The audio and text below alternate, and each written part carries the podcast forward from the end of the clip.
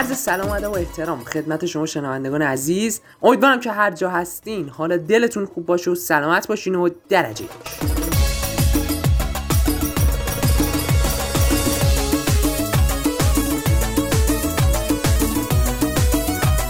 امروز میخوایم شوخی شوخی درباره شوخ طبعی و کلا شوخی صحبت کنیم. جدی نگیرید ها. پرشد از سوال دنیا، از شاید و از آیا، جواب پرسشا سخته، هر کی شاد خوشبخته. هی خوندیم و پرسیدیم، آخر اینو فهمیدیم، راز زندگی این بود، باخته هر کی غمگین بود. تجربه نشون داده شوخ طبعی و شوخی در افراد مختلف هم میتونه ذاتی باشه و هم اکتسابی. امروز راستی سانسورچی هم هست، یادم رفت معرفی کنم. شوخی و شوخ طبعی معمولا دو نوع داره: شوخی‌های غیر برخورنده و شوخی‌های برخورنده. شوخی‌های غیر برخورنده به شوخی‌هایی میگن که به کسی بر نمیخوره و کسی ازش شاکی نمیشه. مثلا اگه شما با یه کتاب شوخی کنین یا با یه در شوخی کنین، به کسی بر نمیخوره.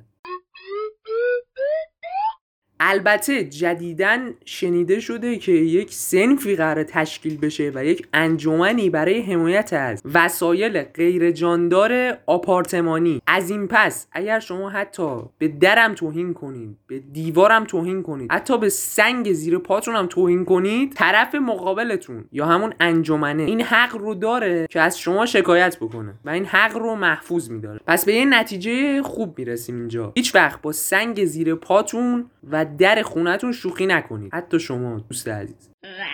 یه نوع شوخی دیگه هم داریم که بهش میگن شوخی برخورنده. در این نوع شوخی و شوخ طبعی، بعد از این که شما شوخی کردی، ممکنه که به یکی بر بخوره، ممکنه هم بر نخوره، الزامی وجود نداره. آره سانسورچی؟ آره آره درست. البته اینکه ممکنه شوخی به کسی بر نخوره رو من خارج ایران گفتم، یعنی راجب خارج ایران گفتم. راجب داخل ایران شما هر شوخی با هر کسی توی هر قشری در هر زمانی و در هر فضایی، یعنی مجازی یا حقیقی، بکنید به یکی بر میخوره. اصلا ممکنه اون یارو جزو اون قشر نباشه. مثلا مورد داشتیم با یک تمساح در یکی از استانهای جنوبی شوخی کرده بودن، به اداره برق برخورد، برق اون کسی که شوخی کرده بود و قطع کرد. یا با سامانه های الکترونیکی آموزشی شوخی کردن، به وزارت بهداشت برخورد، به همین خاطر دنبال حضوری کردنه. پس این همه نگید چرا حضوری چرا حضوری، دلیلش مشخصه. این مورد درباره کرونا هم هست. مثلا شما نمیتونید با جهش‌های مختلف کرونا شوخی کنید در هیچ کشوری. اگر شوخی کنید ممکنه یه روز که تو خیابون دارید میرید، یکی بیاد تو صورتتون تف کنه، دو روز بعدش کرونا بگیرید. ما اینجا داشتیم این مسئله رو. درباره واکسنای کرونا هم یه بنده خدایی بود با یکی از واکسنای کرونا در یک کشوری شوخی کرد. اون واکسن توی مرحله دوم تزریق بالینی بود. اون یارو که شوخی کرده بود و پیدا کردن، روشون واکسنا رو امتحان کردن.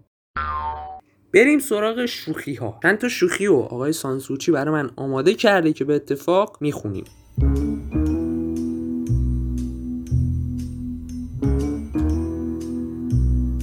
یه معلم داشتیم دبستان، اومد کلاس گفت کیا حاضرن درس بپرسم ازشون. هر کی دستشو برد بالا رو فرستاد بازی، بعد اونایی که نشسته بودن رو سلاخی کرد. احتمالاً توی دوره دیده. یعنی خوشم میاد به متنای خودت هم رحم نمی‌کنی، همه رو سانسور می‌کنی.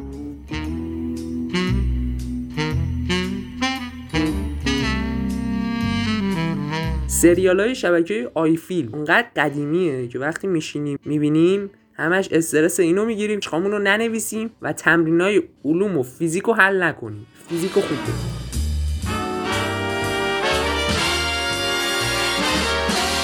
بعضی آرایشگرها یه جوری پشت چشم عروس رو نقاشی میکشن که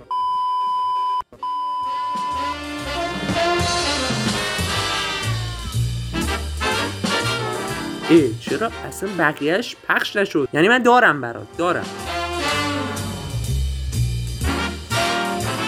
ای تو مهتاب شبی باز از آن کوچه گذشتم، فکر نکن یاد تو بودم، کار داشتم ول میگشتم. ماشاءالله تب شاعری هم داری سانسورچی.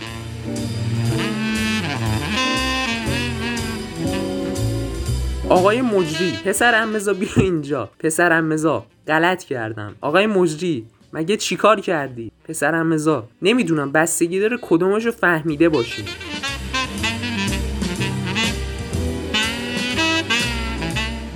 نخ دندون بی هفده هزار تومان. آخه آدم عاقل با این نخ غذای لای دندونشو پاک میکنه؟ با این نخ باید لباس بدوزی برای عروسی. اتفاقا اینو سانسور چی جون باید قاب کنی بزنی دیوار. تابستون یه نم بارون میاد، میگن امسال زمستون سردی داره. توی زمستون یه خورده هوا آفتابی میشه، میگن تابستون سال دیگه جهنمه هستن. غیر سیاسی ترین جمله راننده تاکسی ها. حالا اینو توی تاکسی اینترنتی هم میشه گفت.